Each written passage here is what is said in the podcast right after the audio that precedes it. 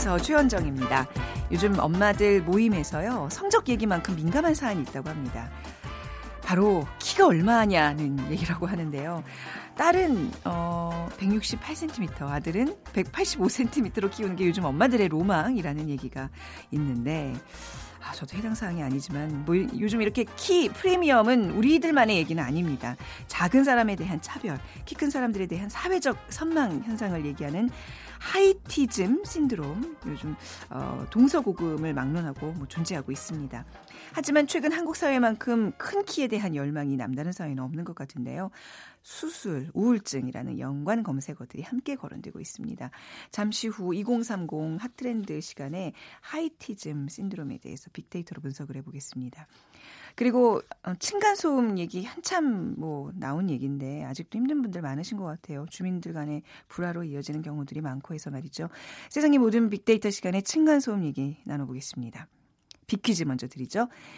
긴 인생 항로에는 각 시기마다 특징이 있습니다. 아마 키에 대한 고민도 이 시기에 가장 많이 할 것 같은데요. 이 시기에는 신체가 성장하면서 성적 기능이 활발해지고 2차 성징이 나타납니다. 질풍노도의 시기로 짜증, 반항, 친구, 다툼, 성장이라는 단어가 함께 등장하는데요. 자, 이 시기 무엇이라고 할까요?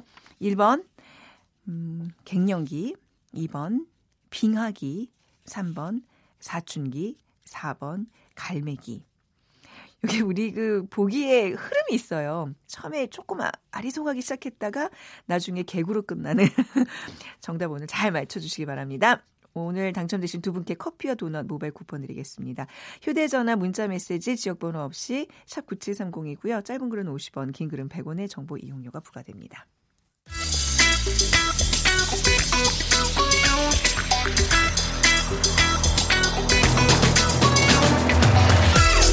오늘 여러분이 궁금한 모든 이슈를 알아보는 세상의 모든 빅데이터. 연세대 박희준 교수가 분석해드립니다.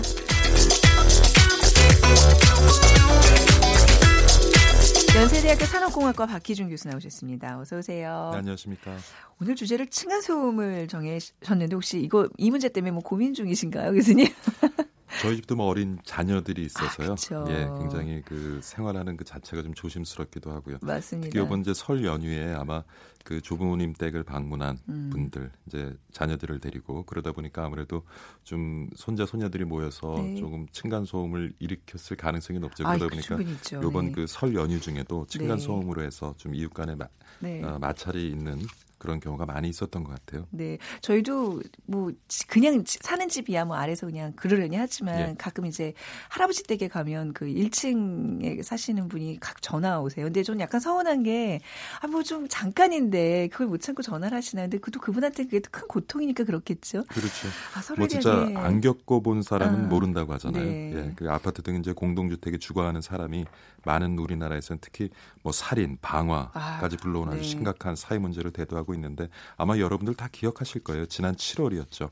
서울 노원구의 한 아파트에서 에, 층간소음 문제로 이웃 간의 다툼이 일어나서 결국 이제 흉기로 여러 차례 찔러서 숨지는 네. 그러한 사고가 발생을 했고 그 현장에서 바로 숨졌고 그리고 또 칼로 찔른 이웃은 징역 15년을 선고받았는데 정말 뭐 살인까지 이어지는 층간 소음. 음. 그러니까 뭐 이렇게 살인 사건이라든가 방화 사건으로 언론에 보도가 되는 것은 간혹 있습니다만은 네. 에, 특히 이제 아파트와 같은 공동 주택에 주거하시는 분들은 음. 일상 중에서 매일 겪는 문제들이죠. 예. 그렇죠. 뭐 아주 그냥 고문에 가깝다라고 이제 호소하시는 분들도 있고 그런데 지금 층간소음이 어떤 사회적 문제로 대두된 게 꽤 됐어요. 예. 해마다 또 이게 문제들이 또 증가하고 있고요. 어느 그렇습니다. 정도인가요? 에, 지난해 자료에 따르면 전국의 층간 소음 민원이 해마다 지금 증가를 하고 있는데요. 네. 2013년부터 좀 통계를 살펴보면 4년 만에 거의 다섯 배로 증가합니다. 그래서 어 민원 경우를 지금 말씀드리는 건데요. 2013년 같은 경우에는 예, 213건이었는데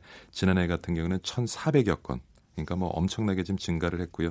그래서 지난해 12월이었습니다. 서울 강남의 한 아파트 관리사무소가 새벽까지 소음이 난다는 민원의 네. 소음 유발 세대를 잡으려고 소리 증폭기를 동원하는 바람에 아, 네. 그러니까 뭐 사생활 침해 논란이 음. 또 있기도 했고요. 네. 근데 뭐 반발하는 층간 소음 민원 관련된 사건 원인은 이제 결국 크게 두 가지겠죠. 적절한 소음 저감 처리를 하지 않은 공동주택 건설 네. 그 자체에 또 문제가 있는 경우가 있고요. 음. 그다음에 이웃을 배려하지 않는 또 소음 유발자 들에게 또 네. 이유가 있는 경우도 있고요. 이게 한동안 아파트들이 그냥 너무 이렇게 빠른 시기 내에 건설되고 그러면서 뭐 저감 처리나 무슨 또 이제 요즘 지진에 대한 뭐 이런 우려도 있고 뭐 그런 어떤 대책들이 좀 없이 만들어진 예. 우리 그런 공동주택에 살다 보니까 이런 일들이 좀 많이 발생하는 것 같은데 그래서 이제 관련 법규들을 계속 지금 만들고 있어요. 강화하고 그렇죠. 있는 추세고요. 예, 예. 네. 현행법상 이제 2014년 5월 7일 이후 사업 계획 승인을 받아서 건설되는 공동주택에는 층간 소음을 예방할 수 있는 바닥 두께 기준과 바닥 충경음, 차단 성능 기준이 지금 적용되고 있는데요. 네. 근데 뭐 지난해 또 이 기준으로 부족하다 그래서 공동주택 바닥 구조의 충격음 기준을 대폭 강화한 주택법 개정안이 국회 지금 발의가 돼 있는데 그거 보면은 경량 충격 같은 경우에는 현행 58 데시벨에서 53 데시벨 이하로 좀 기준이 더 강화됐고요. 네. 그다음에 중량 충격음의 경우는 현행 50 데시벨 이하에서 47 데시벨 이하. 뭐 이렇게 단위를 말씀드리면 잘 피부로 잘, 와 닿지는 예. 않으시겠지만 하여튼 네. 그 기준이 강화되고 있다라고 음. 보시면 되고요. 네. 그리고 어 앞서서 지금 우리가 가지고 있는 현행법상에는 2014년 5월 7일 이후에 사업 계획 승인을 받아 건설되는 공동 주택에 한해서 네. 이제 기준이 되는데 에, 이제 에, 지금 발의된 법안을 보면 2014년 5월 7일 이전에 지어진 주택에도 음. 바닥의 일정한 두께와 아, 바닥 충경음, 차단 차단 성능 기준을 좀 갖추도록 네. 지금 그런 내용까지 이번에 이제 개정되는 음. 에, 법안은 담고 있습니다. 추가로 이제 그 발의가 됐다는 얘기인데, 예. 근데 그 뭐 아무튼 지금 다 2014년 이전에 지어진 아파트에서 뭐 이런 주택에 살고 있다면 이런 거에 좀 많이 노출이 돼 있을 텐데, 뭐 그래서 그런지 층간소음 문제는 사실 뭐 해결이 되고 있지는 않은 것 같아요. 근데 지금 그 네. 아파트에 거주하시는 분들 말씀을 들어보면요. 아주 3, 40년 된 오래된 아파트 같은 경우에는 네. 에, 지난 한 10년, 20년 동안 그 아파트를 지을 때 사용된 공법과는 조금 다른 공법으로 지어졌기 아, 때문에 오히려 오히려 괜찮다. 예, 오히려 괜찮다. 음. 근데 지난 한 1, 20년 동안 지어진 아파트들이 그렇군요. 특히 좀 취약한 것 같고요. 네. 근데 뭐 이런 아무리 우리가 법을 만들고 또 새로운 어떤 건축 음. 건설 기술을 동원해서 네. 또 층간 소음을 막고자 한들 어떻게 보면은 에, 공동주택에 생활하는 이웃 간의 배려가 없으면 이 문제는 음. 아마 앞으로도 끝나지 않을 문제가 아닌가 싶기도 하고요. 교수님 같은 경우에도 지금 아까 먼저 말씀하셨다시피 두 아이를 키우시면서 예. 어떤 배려를 실천하고 계시는지 오늘 뭐 제가 방송을 네. 하고 있지만은 네. 저희 아래층 사시는 분들 네. 참 쉽지는 않으실 거예요. 제가 네. 늘 주의를 주고 저희 집에는 그 아이들이 신는 양말이 있어요. 아, 그 층간소음 방지용 양말인데요. 그 양말의 폭이 두껍습니다. 아, 우리 산에 네. 놓으면 그걸 답답해서 잘 안 신으려고 하는데. 네, 아이들 싫어하죠. 예, 그래서 이제 걸음걸이도 특히 뒤꿈치를 사용하지 않도록 좀 네. 주의를 주고 있고요. 그래서 뭐 늘 주의를 주는데 그게 저는 어떻게 보면은 아래 집과의 어떤 갈등을 피하게 한 방법일 수도 음. 있지만은 그 과정을 통해서 어 우리 애들도 자라나면서 앞으로 이웃을 좀 배려하는 그런 마음을 일상생활에서 심어주는 어떻게 보면 좋은 교육이 되지 않나 싶기도 하고 그래서 아, 네. 물론 아랫집에 많은 피해를 제가 음. 끼치고 있을 거예요. 저도 네. 알게 모르게. 네. 그렇지만은 뭐 잘 감내해 주시고 그래서 저 나름대로도 애들하고 노력은 하고 아, 있습니다. 그 나름 참아내고 뭐 한 서너 번 더 전화할 거참그 한 번에 그치는 것도 일종의 배려인데 말이죠. 예. 근데 우리는 그 전화 한 통 받으면 또 그렇게 기분 나빠하거든 그렇죠. 그러지 않습니까? 예. 근데 아이들뿐만 아니라 밤에 한밤중에 세탁기를 돌린다든지 아, 뭐 예. 가구를 끌고 예. 또 음악 뭐 이렇게 크게 틀고 이런 것도 다 심지어는 최근에 아까 말씀드린 것처럼 최근 그 공동주택 특히 아파트 이제 부실공사 다세대주택 네. 부실공사가 뭐 빈번하게 생기면서 그러니까 뭐 아들 아랫집 윗집 옆집에서 그 변기 물 내리는 소리까지 아. 어떤 집 같은 경우에는 뭐 크지 않은 소리로 대화까지도 들린다고들 하거든요. 그러니까 첫 번째는 그런 어떤 부실 공사, 예, 네. 그것부터 네. 우리가 좀 철저하게 잘 관리를 해야 음. 되겠고요. 네. 그다음에는 이제 에, 이 이웃 간의 배려일 텐데 네. 제가 미국에 생활할 때 경험을 보면 그 저희 윗집에 한 제가 한 1년 동안 네. 그좀 몸이 불편하신 그 노인분이 음. 살고 계셨는데 휠체어를 집안에서 이용하세요. 아, 그래서 예, 예. 그러니까 또 아침에 일찍 깨시고 그래서 오히려 예. 밤에는 문제가 없었는데 새벽에 참 제가 아침잠을 설친 적이 있는데? 미국에서도 사실은 음. 에, 이 고층 아파트도 있지만요. 이렇게 네. 5층 단층 아파트들이 많은데 경량 구조하고 목조로 이루어진 아파트들이 의외로 아, 많습니다. 삐걱삐걱. 예, 의외로 많아서. 그러네.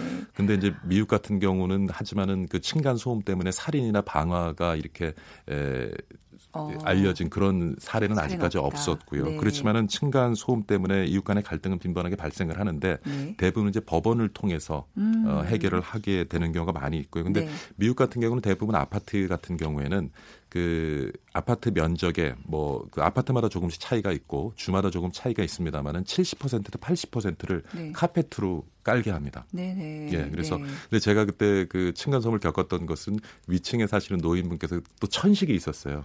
그래서 그 아파트만 아, 또 예. 카페트를 아. 걷어내고 마루파를 깔았기 때문에 제가 좀 그러네, 힘든 그러네. 생활을 했었는데 아. 그래서 미국의 대부분 아파트들은 우리는 사실 카페트 문화가 아, 익숙하지. 않지만 아. 그래서 아예 카페트가. 기존에 깔려 않은 아파트 같은 네네. 경우에는 그 위에 네. 이렇게 또 카페트를 뭐라고 얘기하죠? 그 매트 같은 예, 거. 예. 네. 그런 걸 깔아서 하도록 네. 이렇게 규정들이 만들어져 있죠. 아 저는 사실 외국 같은 경우에도 분명히 층간 소음이 있을 텐데 이런 어떤 뭐 분쟁 같은 게 좀 없어서 그들도 배려심에 대해서 좀 얘기할까 했는데 이 카페트가 또 중간에 네, 있었다는 거.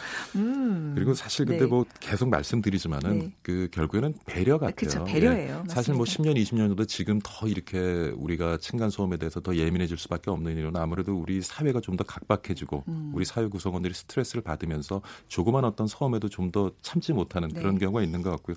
왜 나만 손해를 봐야 되냐는 음. 그런 문제, 이게 배려의 문제가 아닐까 싶은데 우리 진행자분은 저랑 같이 이제 방송에서 스튜디오 들어올 때 보면은 꼭 이렇게 문을 잡아주시고 저 들어온 예 아주 아니 못 여실까봐. 아, 열죠. 네. 여는데 저희가 이게 저는 네. 늘그 강조하는 네. 것이 우리가 하루 중에도 몇 번 이렇게 문을 드나드는데 네. 이렇게 보면은 자기가 들어가면서 뒷사람을 배려해서 문을 잡아주는 분이 네. 그렇게 많지는 그 않습니다. 약간 저도 외국 가서 여행 가서 놀랐던 게 항상 그 앞에 사람이 문을 잡아주잖아요. 음. 예. 너무 당연하다는 예, 듯이. 많지 않아요. 근데 이제 그런 걸 경험하고 집에 그러니까, 서, 그러니까 한국에 오면 그냥 매몰차게 닫아버리는 그게 굉장히 서운하더라고요. 전 이제 네. 다칠 뻔하죠. 근데 또 네. 하나 재밌는 게 뭐냐면 문을 이렇게 잡아주잖아요. 네. 잡아주면은 대부분은 이제 웃으면서 눈을 마주치고 고맙다는 인사라고 고맙다니. 들어오는데 그쵸, 그쵸. 이렇게 문도 안 잡고 몸만 쏙 빠져나가서 들어오는 경우가 참 맞아요. 많아요. 그러다 네네. 보면 이제 한두 번 문을 잡아주다가 음. 층간소음도 마찬가지예요. 왜 나만. 참아야 돼? 그러네요. 왜 나만 참다가 손해를 네. 봐야 돼라는 생각이 들기 시작하면 네. 그때부터 이제 갈등이 시작되는 거겠죠. 한 번쯤 더 뒤를 돌아보면 예. 이런 많은 좀 사회적 문제들이 해결될 수 있는데 말이죠. 네. 그래서 오늘은 뭐 다른 거보다는 네. 우리 들어오고 나갈 때 네. 조금 급하더라도 아. 뒷분 위에서 문 한번 잡아주는 네. 한번 뒤 살펴보고 문을 닫는 그런 오늘 하루가 한번 됐으면 어떨까 네, 싶습니다. 마이크 내리고 뭐 음악 하나 길게 주세요. 제가 우리 교수님 문 열어드리고 네, 잘 모시겠습니다. 네, 오늘 아, 배려에 대한 이야기까지 이렇게 또 마무리를 해봤습니다. 연세대학교 산업공학과 박희준 교수와 함께했습니다. 살펴가세요. 네, 감사합니다.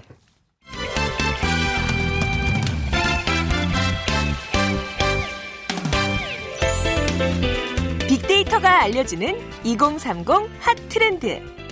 빅커뮤니케이션 전민기 팀장이 분석해드립니다.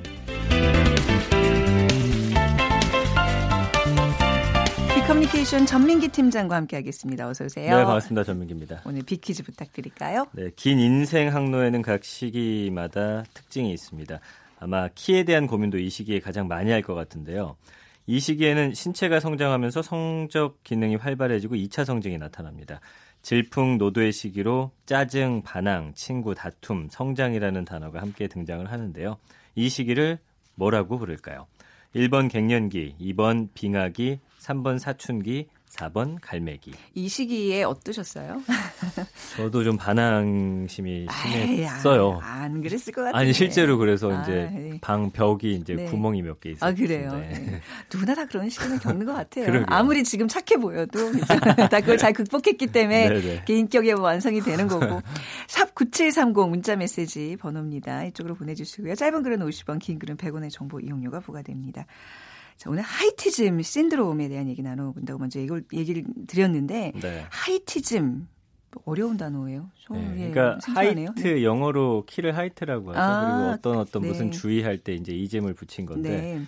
그키 큰 사람들이 훨씬 유리하다. 음. 어, 이 사회를 살아가는데 그리고 이 사람들이 누리는 프리미엄을 이르는 말입니다. 그러니까 네.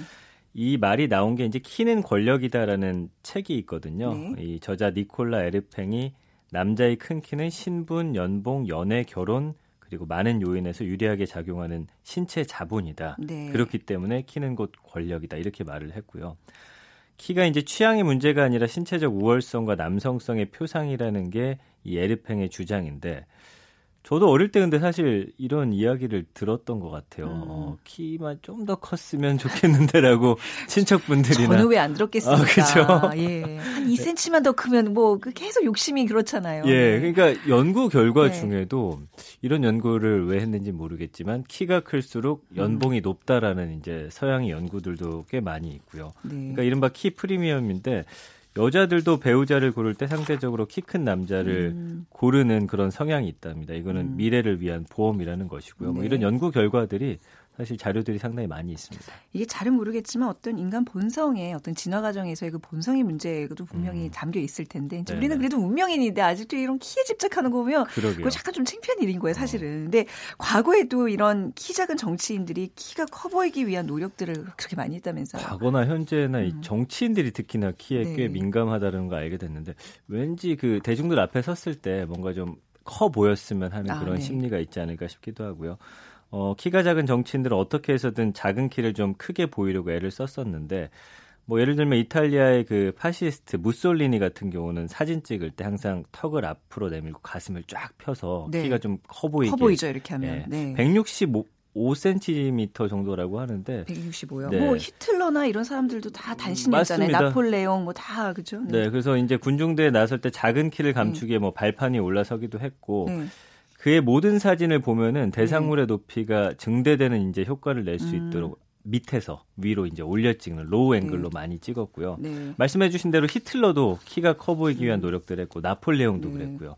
미디어 재벌 중에 하나 이제 이탈리아 총리 자리에까지 오른 어, 실비오 베를루스코니 이 키가 커 보이도록 하기 위해서 가진 방법을 다 동원한 걸로 유명한 사람이고요. 어떤 방법을 했어요? 예, 좌석에 앉을 때는 두툼한 방석 아. 사용했고 단체 사진 찍을 때는 카메라 셔터가 딱 찍히는 시점에 맞춰서 네. 발꿈치를 살짝 들어 올렸대요. 근데 이제 167cm이기 때문에 작은 키도 아닌데 그게 네. 예, 서양에서는 조금 작다고 여겨지는지 아. 예, 이런 정치인들이 상당히 많습니다. 이제 저희도 방송하면서 이제 남자들과 그 옆에 있는 남자가 키 맞추기 위해서 별 짓을 음, 다 하는데. 뭐 방석은 기본이고 머리를 조금 더 띄운다든지 아. 이 예. 어깨에다 좀 패들 넣어서 어깨가 좀 크면 좀 사람이 좀 상대적으로 커 보이거든요. 어. 뭐 이런 것들.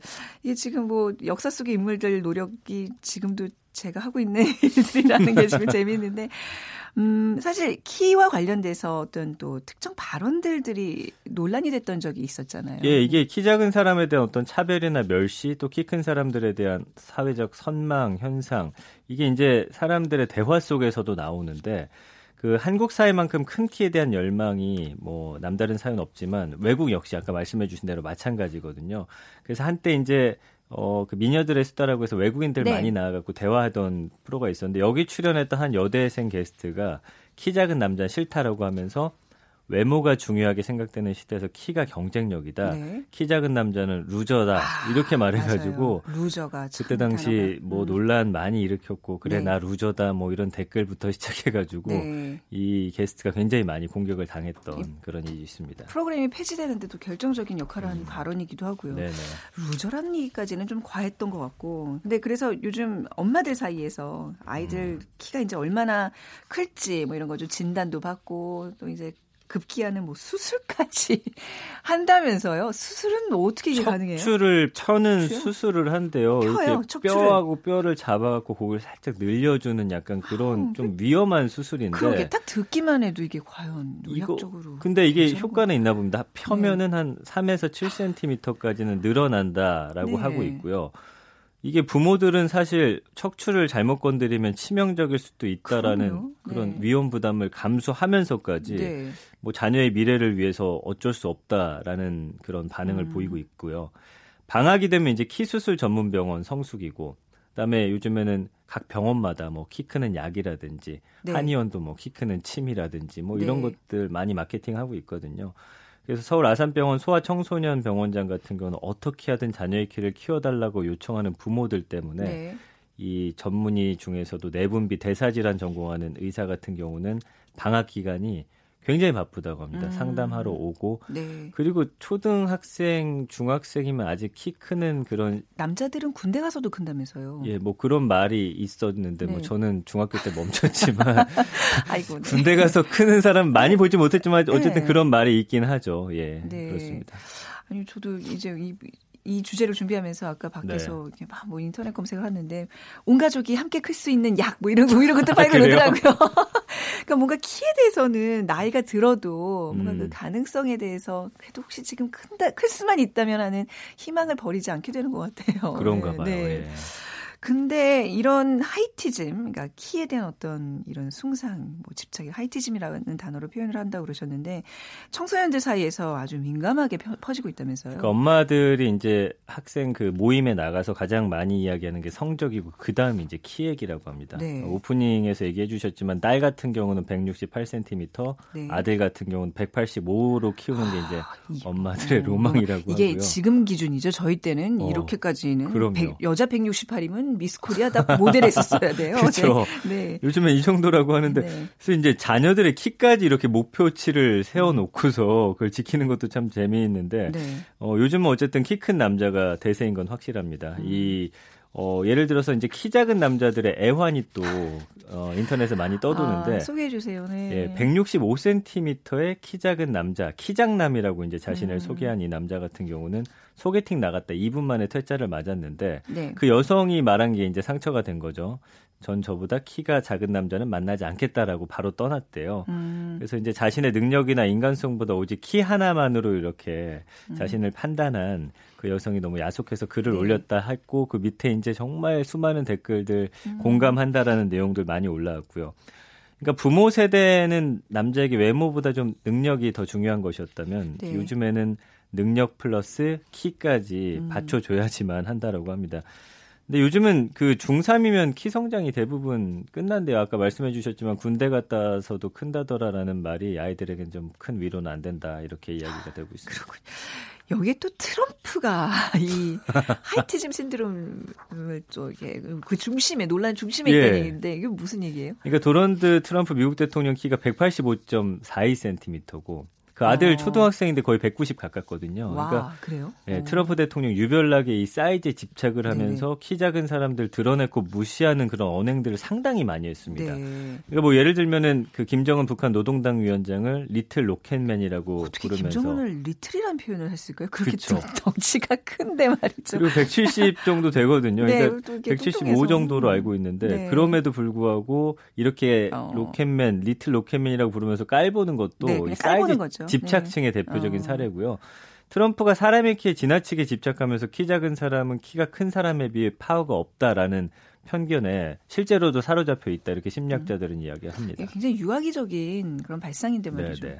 이런 발언을 들은 사람들이 트럼프 주변에 또 있다면서요? 그렇죠. 네. 그 작년에 트럼프 대통령과 가시도친 설전을 계속했던 코코 상원 외교위원장도 김 위원장처럼 키가 170cm 어, 언저리인데 어, 이 사람도 한때 트럼프 대통령이 최측근으로 꼽혔는데 서로 앙숙이 됐죠. 의견이 달라가지고. 근데 이 트럼프 대통령이 작년 10월에 트위터에 올린 글에서 그 망해가는 뉴욕 타임스가 대화를 녹음해서 꼬마 밥 코커를 함정에 빠뜨렸다. 네. liddle. 그러니까 liddle은 트럼프 대통령이 상대를 비하거나 조롱할 때 흔히 네. 사용하는 그 little의 남부 사투리 발음인데 아. 결국은 또 키가 작다라는 걸 또 우회적으로 돌려서 말한 거거든요. 뭐 뿐만 아니라 그 대선 공화당 후보 경선에서 맞붙었던 마르코 루비오 상원 의원도 음. 이 little 마르코라고 불렀습니다. 예. 그러니까 네. 이 당시 루비오 의원 키도 175인데 어쨌든 본인보다 조금 작다 싶으면 리틀을 붙여가지고 네. 상대방이 약간 굴욕적인 말음을 느낄 수 있게끔 꼭 그렇게 이야기를 하는 네. 특징을 갖고 있습니다. 뭐 하물며 그러면 여자 같은 경우는 본인보다 작으면 얼마나 더 무시하겠어요. 그 그쵸. 힐러리도 그런 식으로 굉장히 무시한 힐러리 건. 클린턴도 165니까 사실 작은 키는 키는 아님에도 아닌데. 불구하고 또 음. 그런 식으로 많이 이야기를 하죠. 예. 이거 약간 정신적으로 문제 있는 거 아니에요? 이 정도면요. 너무 키에 집착한다는 거요. 이렇게까지 집착하는 거는 네. 인격장애입니다. 그러니까 어, 심리학자들은 인격장애. 사이즈에 음. 집착하는 사람들 자기애성 인격장애에 빠져 있다 진단하는데 네. 이거는 자기에 대해서 과장된 평가를 하면서 인정받고 싶은 욕구가 상당히 음. 강하고 다른 사람에 대한 공감이 좀 부족해요. 그래서 소시오패스라고 불리잖아요. 네네. 다른 사람의 어떤 마음 공감 잘 못하고 내가 주목받기를 바라는 음. 그런 마음이 상당히 크다라는 거죠. 예. 뭐 지금 쭉 이런 뭐 하이티즘 신드롬이라고 해서 얘기를 나눠봤지만 우리가 지금 얘기하면서 좀 어이 없잖아요. 어이 없죠. 예. 예. 뭐 아직까지도 우리가 이런 얘기를 해야 되나. 170을 간 넘은 저로서도 정말 어이없는 일이 아닐 수 없습니다.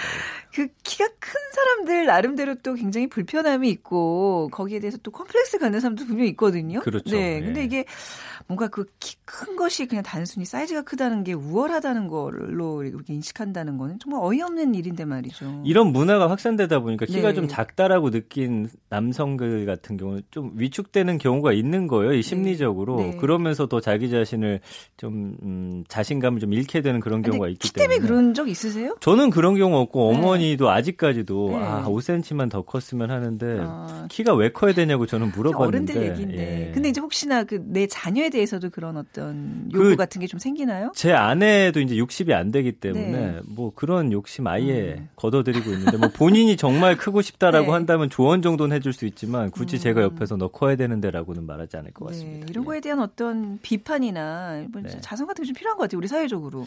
근데 역사적으로 음. 보잖아요. 정말 그 어, 유능한 정치가라든지 음. 성공한 사람들 중에 키가 작은 사람들 많고 연예인들 중에 끼 많은 사람들도 또 키 이렇게 아담한 분들 많거든요. 네네네. 그러니까 굳이 뭐 키를 가지고서 뭐 네. 나눌 필요 있나 싶기도 하고. 음. 근데 요즘에 이제 그 차별적인 요소들이 인종, 성별, 종교, 이념 이런 것들은 역사적으로 이제 차별받던 일들인데 거기에 이제 키가 하나 추가됐다라고 네. 그 미국 뉴욕 타임스의 칼럼니스트 윌리엄 세파이어가 이렇게 말을 했거든요. 그러니까 음. 외모와 키, 미국 사회에서도 이거 차별적인 요소로서 굉장히 좀 사회 문제가 되고 있는 상황이고요.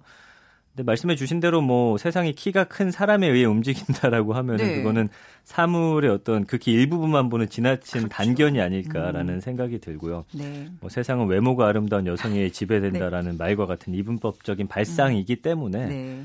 뭐 우리가 굳이 키에 집착할 필요는 없고 네. 이게 어떤 흐름이 있습니다. 미모라든지 이런 키 같은 게 역사적으로 계속 그 평균적인 게 돌고 돌기 때문에 맞습니다. 예, 예. 분명히 어, 저희처럼 작은 사람들의 세상이 다시 한번 오지 않을까 생각합니다. 왜 예. 작지 않아요? 뭐, 아니, 뭐 여기 그건 기준에 보면 뭐. 그렇더라고요. 아, 자, 아무튼 이제 뭐 하이티즘 신드롬 이게 결국 기성세들이 만들어내는 기준인 것 같아요. 우리 아이들에게 뭐 그런 키와 상관없이 외모와 상관없이 정말 내실 있는 사람으로 클 수 있도록 우리가 잘 좀 지도를 해줘야 될 것 같습니다. 부모님들이 아이들에게 좀 이게 세뇌시키는 경우가 음. 맞아요. 많기 때문에 우린 절대 그러지 예, 말자. 그러지 마셨으면 좋겠습니다. 예. 비커뮤니케이션 전민기 팀장과 함께했습니다. 감사합니다. 고맙습니다. 자, 오늘 정답은 3번 사춘기입니다. 아, 3866님 아들 하나 딸 하나 키우고 있는데요. 무사히 사춘기를 마치고 대학생이 됐고요. 이제 딸 아이가 어, 사춘기에 접어든 것 같습니다. 제일 좋은 것이 적절한 방임과 대화라고 생각하고 있는데요. 어, 좀 고민 많으시겠어요. 근데 뭐 잘 커 나가고 있는 그런 느낌 받고 있고요. 1336님 어, 저는 여 자인데 사춘기 때 키가 1년에 10cm씩 컸어요 하셨어요. 와, 그럼 지금은 몇 cm신 거예요? 근데 오히려 아담하고 귀여운 여자들 보면서 부럽다고 하셨네요. 네. 자, 키 중요하지 않습니다. 음, 아무튼 오늘 두 분께 커피와 도넛 모바일 쿠폰 드리고요. 오늘 하하의 키 작은 꼬마 이야기 들려드리면서 이 시간 마무리하겠습니다. 내일 다시 뵐게요. 지금까지 아나운서 최원정이었습니다.